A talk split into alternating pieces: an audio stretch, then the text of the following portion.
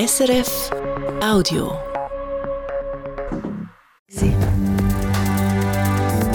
SRF 1, jetzt mit dem Regionaljournal. Regionaljournal Zürich-Schaffhausen.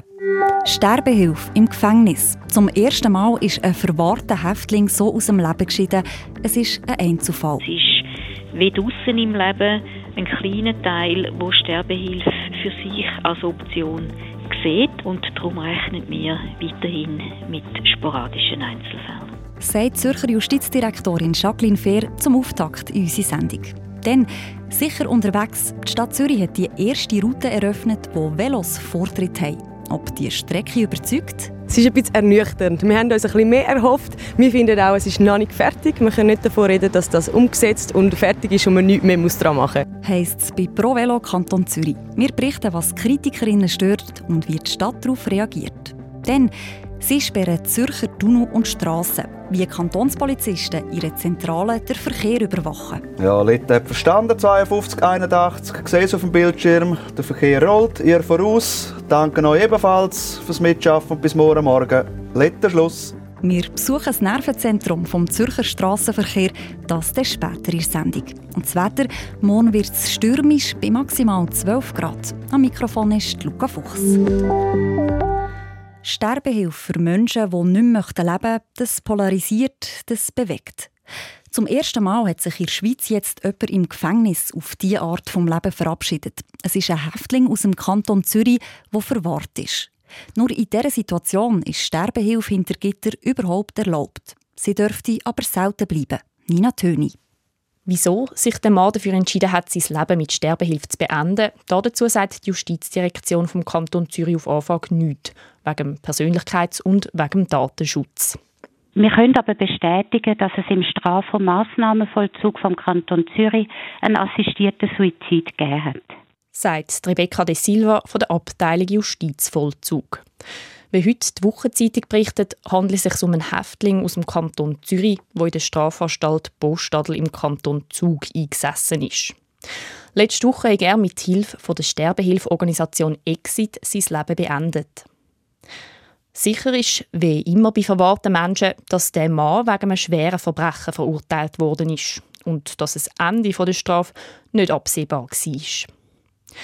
Vor ein paar Jahren hat das Schweizerische Kompetenzzentrum für Justizvollzug ein Grundlagenpapier herausgegeben, das klärt, wie die Justiz bei so einem Fall vorgehen soll. Ein Schritt, den die Zürcher Justizdirektorin Jacqueline Fehr begrüßt. Das ist zu erwarten, dass früher oder später ein konkreter Fall auftaucht und dann ist es wichtig, dass man die Überlegungen vorher schon gemacht hat, dass man sich die grundrechtlichen Fragen vorher schon gestellt hat und damit insbesondere den Leuten Sicherheit gibt, die die ganz konkreten Entscheid fällen müssen. Das Papier stützt sich auf das Prinzip, dass Gefangene nach den gleichen Grundrechten behandelt werden wie andere Menschen. Ein verwahrter Mensch hat nämlich seine Strafe abgesessen. Hinter Gitter sei er drum noch, weil er gefährlich sei. Für die Menschen gelten auch die gleichen Kriterien, wenn es um die Sterbehilfe geht, sagt die Sprecherin von Exit, Danielle Bersier eine chronische psychische Erkrankung, wo man würde als Grund akzeptieren und würde die Voraussetzungen erfüllen, die müssen von zwei Psychiatern bestätigt sein. Und ein Sterbewunsch kann nicht zum Beispiel das Resultat von einer momentanen depressiven Verstimmung sein oder von einer Krise. Das längt nicht. Und es ist auch wichtig zu sagen, lang nicht jeder, der sich bei Exit meldet, entscheidet sich am Schluss für eine Sterbebegleitung. Die Hürden für so eine Begleitung sind im Gefängnis sogar noch etwas höher, sagt die Justizdirektorin Jacqueline Fehr. Es gäbe mehr Zwischenschritte. Man versuche mehr Zeit zu gewinnen, um sicher zu gehen, dass es nicht eine akute Verzweiflung sei von der verwahrten Person. Jacqueline Fehr rechnet nicht damit, dass es jetzt, nach dem ersten Fall, viele weitere Sterbebegleitungen von Häftlingen gibt. Ganz grundsätzlich sind sehr wenige Menschen verwahrt in der Schweiz und sind überhaupt in dieser Situation und es ist wie draussen im Leben ein kleiner Teil, wo Sterbehilfe für sich als Option sieht, wenn es ganz konkret wird. Und darum rechnen wir weiterhin mit sporadischen Einzelfällen. Und auch die Sterbehilfeorganisation Exit geht davon aus, dass es Einzelfälle bleiben. Als erster Kanton wird Zürich homosexuelle Ehepaare finanziell entlasten. Bis jetzt zahlen sie doppelte Gebühren. Zuerst hat ein schwules oder lesbisches Paar Geld ausgegeben, um eine eingetragene Partnerschaft zu machen. Die in eine Ehe umzuwandeln, wie das seit letztem Juni möglich ist, kostet weitere 75 Franken. Jetzt schafft der Zürcher Regierungsrat die Gebühr aber eben ab, wie es ihre Mitteilung heisst. Es ist eine Änderung, die die Stadt Zürich hat angestoßen. Der Lukas Wicker, Mediensprecher von Stadtpräsidentin Corinne Mauch, reagiert darum zufrieden. Wir sind sehr erfreut darüber, dass der Regierungsrat auf das Anliegen von der Stadt Zürich eintreten ist und damit die unschöne Diskriminierung von gleichgeschlechtlichen Paaren im Zusammenhang mit der Ehe für alle jetzt auf eine ja, unbürokratische Art und Weise aus der Welt geschaffen hat. Gelten soll die neue Regelung nicht erst in Zukunft, sondern auch für die Paar, die ihre eingetragene Partnerschaft schon umgewandelt haben, sie bekommen Geld zurück. In Krisenzeiten sollen Unternehmen und Berufsgruppen schnell an Geld kommen. Mit diesem Ziel schraubt die Zürcher Regierung jetzt an Kantonsverfassung. Sie macht es mit Blick auf die Erfahrungen in der Pandemie. Dann hat die Zürcher Regierung den Kitas Entschädigungen zahlen. In der aktuellen Verfassung steht aber klar, so Massnahmen seien nur möglich, wenn zum Beispiel die öffentliche Sicherheit bedroht ist. Das soll sich mit der neuen Kantonsverfassung ändern, schreibt die Zürcher Regierung. Sie bekommt auch dann mehr Spielraum, wenn es einen wirtschaftlichen oder sozialen Notstand gibt. Dann darf die Zürcher Regierung auch vom Gesetz abweichen. Im nächsten Schritt entscheidet der Zürcher Kantonsrat. An der Spitze vom Zürcher Unispital steht in Zukunft eine Frau. Die Monika Jennike wird neue Direktorin. Die schweizerisch-deutsche Doppelbürgerin hat Karriere gemacht bei einem Pharmaunternehmen. Bei Novartis in Frankreich war sie Geschäftsführerin. Die Monika Jennike hat Zitat beeindruckenden Leistungsausweis, schreibt das Unispital ihre Mitteilung. Sie übernimmt den Posten von ihrem Vorgänger im Juni. Der Gregor Zünd hört als Direktor auf wegen seinem Alter. Das Jahr wird er 64.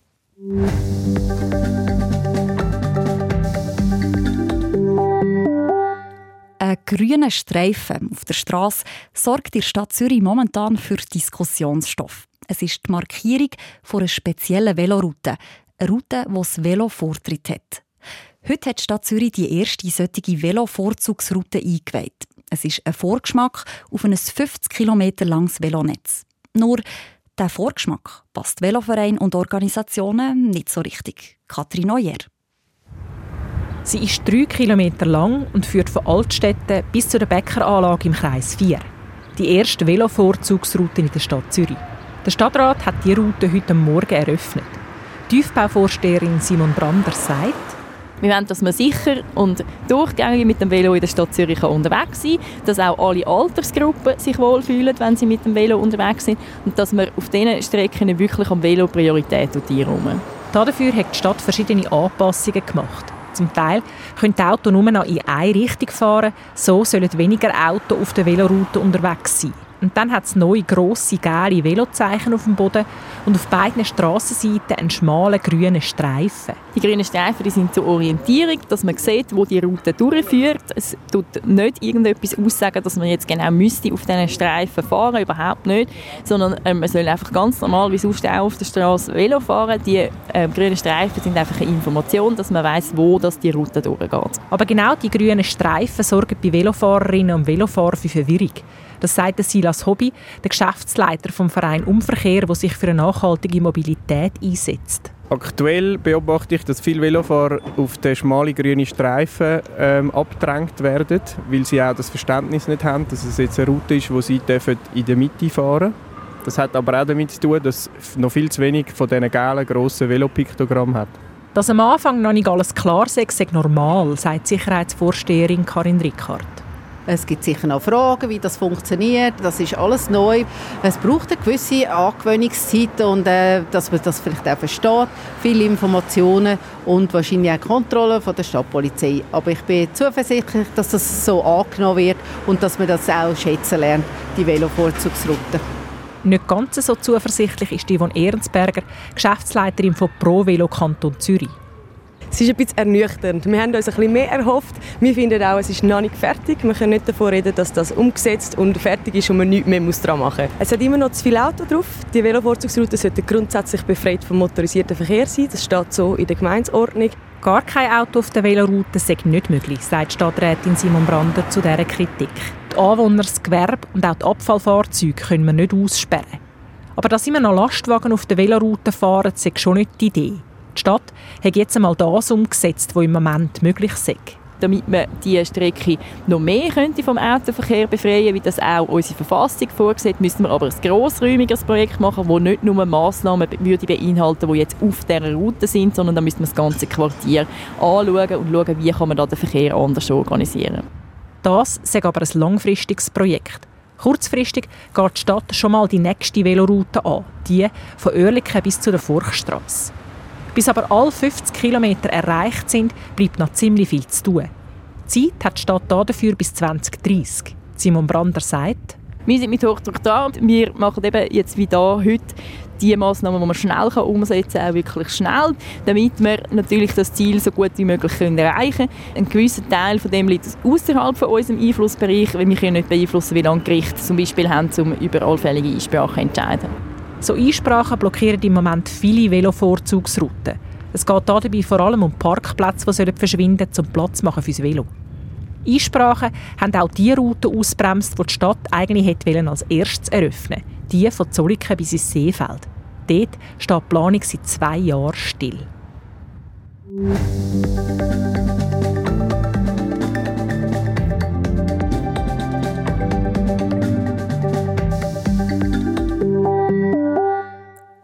Keiner anderen Straße in der Schweiz gibt es so viel Verkehr wie auf dem Zürcher Nordring. Tag für Tag für Tag fahren 120.000 Autos und Lastwagen über den Autobahnabschnitt vor A1. Das Resultat? Stau vor dem Gubristunnel. Radiodurchsagen wie die gehören zum Alltag.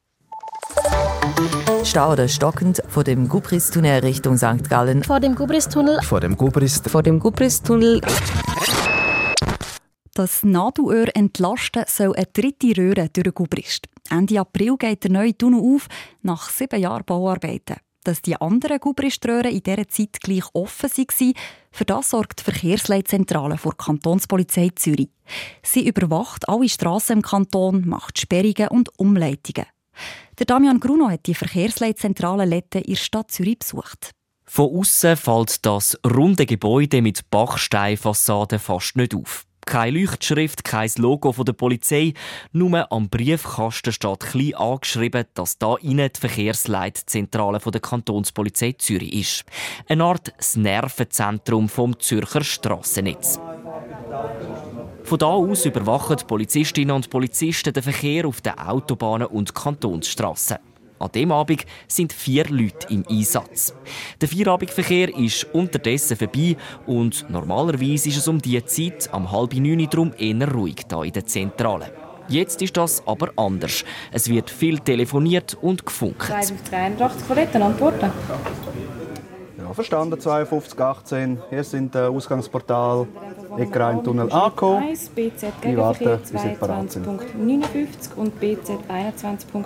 Weil verschiedene Tunnelanlagen müssen putzt, testet oder repariert werden, gäbe es heute ein bisschen mehr zu tun, sagt der Gruppenchef der Kuno Gigax. Das heisst, wir haben heute Abend äh, auf der A3 wird dort der Tunnel Eckrein Hafnerberg Escher wird eine Seite gesperrt und eine Überleiterstelle und das machen wir von da aus in Zusammenarbeit mit den Leuten vom Straßenunterhalt Plus haben wir jetzt auch einen Bereich zwischen dem Tunnel Katzensee und dem Gubristunnel nochmal einen Überleiter, der heute etwas sehr Spezielles ist, weil das ein, ein neuer Prozess ist, wo wir uns auch dementsprechend zuerst vorbereitet Was müssen wir machen, damit die Mitarbeiter vom Nationalstraßenunterhalt die Arbeit eigentlich nachher sicher machen können, beziehungsweise mehr für sie können den Tunnel so frei halten Überwachen können Polizistinnen und Polizisten das alles mit Kameras, die auf vielen Autobahnabschnitten und Tunnel installiert sind.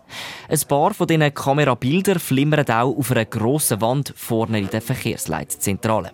Der Kuno Gigax und auch alle anderen in der Zentrale haben je noch acht Computerbildschirme vor sich. Wir haben auf drei Monitoren arbeiten wir mit unserem äh, sogenannten Einsatzleitsystem. Da kommen die Notrufe rein. Daraus kommen wir einen sogenannten Fall. Es gibt eine Journalführung, also es wird genau aufgezeichnet, was wir Schritt für Schritt aufbieten. Wir haben dementsprechend die Möglichkeit, eine Patrouille vom entsprechenden Gebiet dann aufzubieten. Wir sehen auch, ist die Patrouille frei, wie viel haben wir zur Verfügung, welche sind besetzt oder sind äh, sonst mit einem Fall beschäftigt. Notrufe entgegennehmen und disponieren, das ist eine der Hauptaufgaben der Verkehrsleitzentrale. In erster Linie kommen da alle Fälle rein, die das Strassennetz vom Kanton betreffen. Ob das ein Unfall auf der Autobahn oder ein totes Tier auf einer Kantonsstraße ist. Letztes Jahr sind von da aus fast 45.000 Einsätze koordiniert worden. Läutet jemand aufs 117 an, dann kommt man zuerst aber mal in eine Telefonzentrale. Die ist im neuen Polizei- und Justizzentrum Zürich.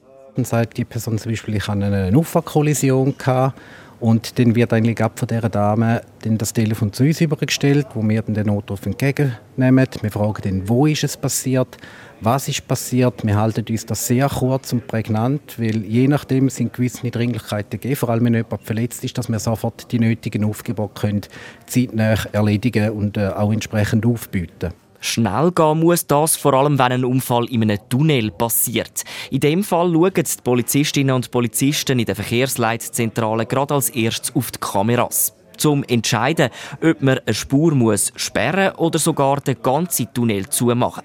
Quasi per Mausklick kann man von da aus hunderte Verkehrssignale steuern. Heute Abend muss die Kantonspolizei gerade mehrere Tunnel zumachen, weil drin geschafft wird. Zum Beispiel der Escher-Tunnel auf der A3 der Zürcher Westumfahrung. Die Röhre Richtung Basel wird die Nacht gesperrt. Die Autos werden in dieser Zeit in andere Tunnel umgeleitet oder, wie es der Einsatzdisponent Lars Kapat sagt, es wird ein Überleiter gestellt.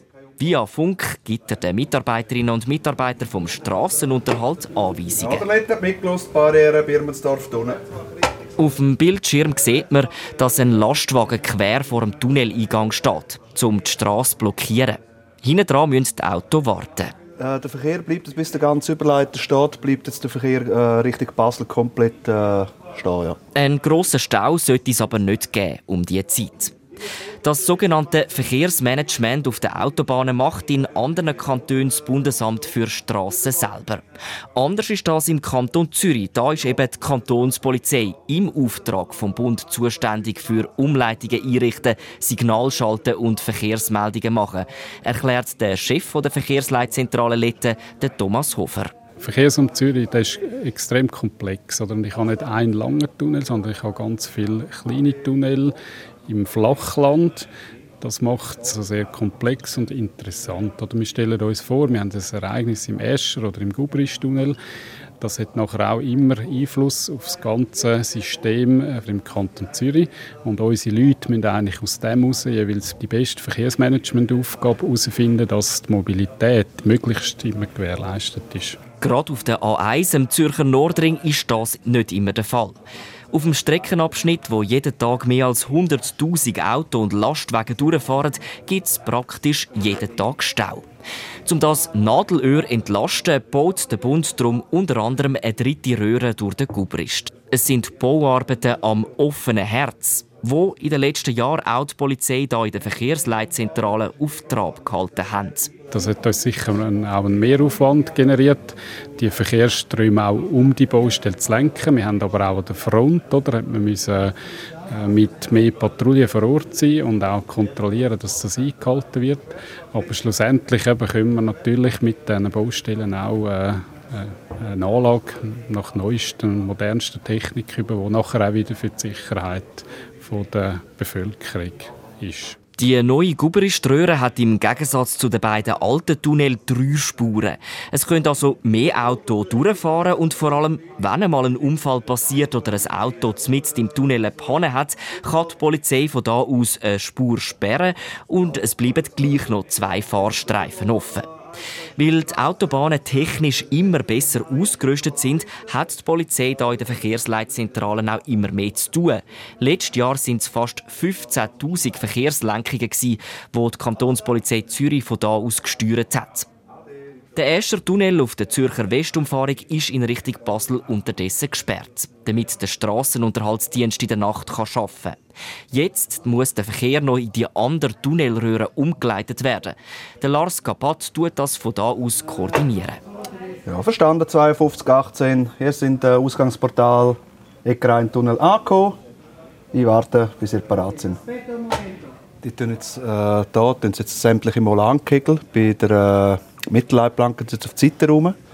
Und da hat es äh, sogenannte Mülls, wo jetzt noch oben ist. Das ist eine sogenannte mobile Überleitschranke. Äh, sobald sie parat sind und wir das über den Funk durchgehen, äh, gebe ich dann den Befehl im System und dann tut sich die Mülls da im Boden absenken. Die Mittelleitplanke versinkt in den Boden rein, vollautomatisch. Der Lars Kapat muss im Computer nur noch OK drücken.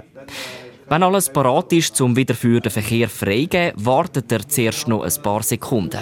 Ist schon mal vorgekommen, dass plötzlich noch einer in den Funk reingeschrauben hat. Äh, Moment noch schnell, irgendetwas ist noch. Und darum dann immer ein paar Sekunden noch warten, bis ich dann äh, schlussendlich Bestätigung äh, gebe im System. Falls noch irgendeiner kommt, äh, läuft das System nicht und gibt den Überleiter frei. Somit äh, das ist eigentlich eine Gefahrenvorbeugung. Ja. Kurz darauf schaltet die Ampel dann wieder auf grün. Ja, Leute, verstanden, 52, 81, sehe auf dem Bildschirm, der Verkehr rollt, ihr voraus. Danke euch ebenfalls fürs Mitschaffen und bis morgen Morgen. Letzter Schluss. Morgen Morgen früh am 5 Uhr geht die Tunnelröhre dann wieder auf, damit die Auto- und Lastwagen im Morgenverkehr wieder auf allen Spuren fahren können. Der Damian Gruno mit der Reportage aus der Verkehrsleitzentrale Lette. Die ist in der Stadt Zürich, direkt über dem Milchbucktunnel. Es ist 5 vor 6 Uhr, Zeit für einen Blick aufs Wetter.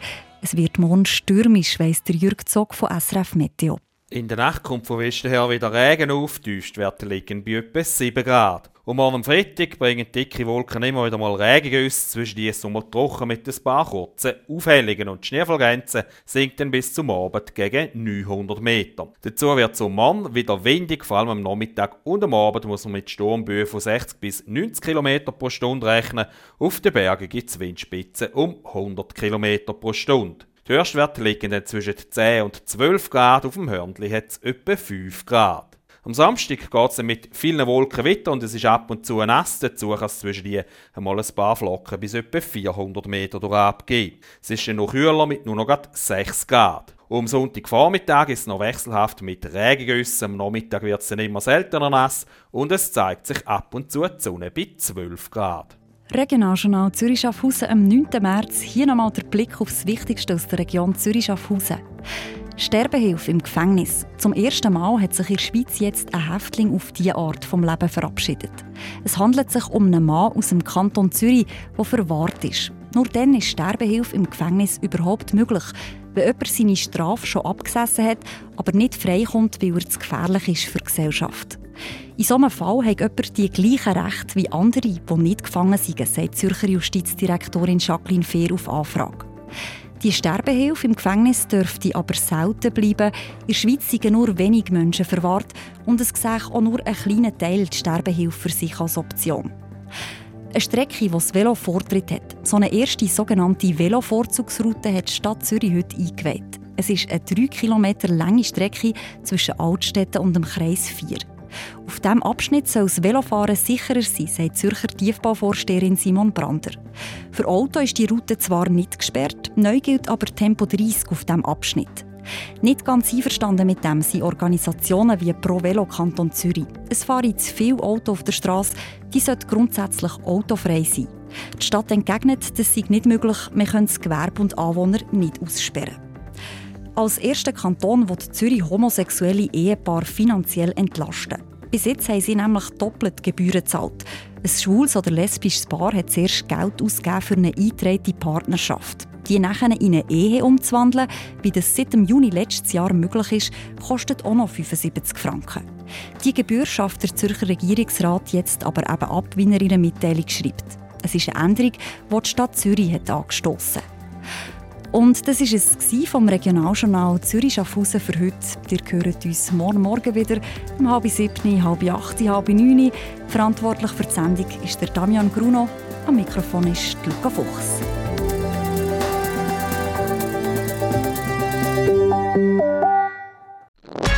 Das war ein Podcast von SRF.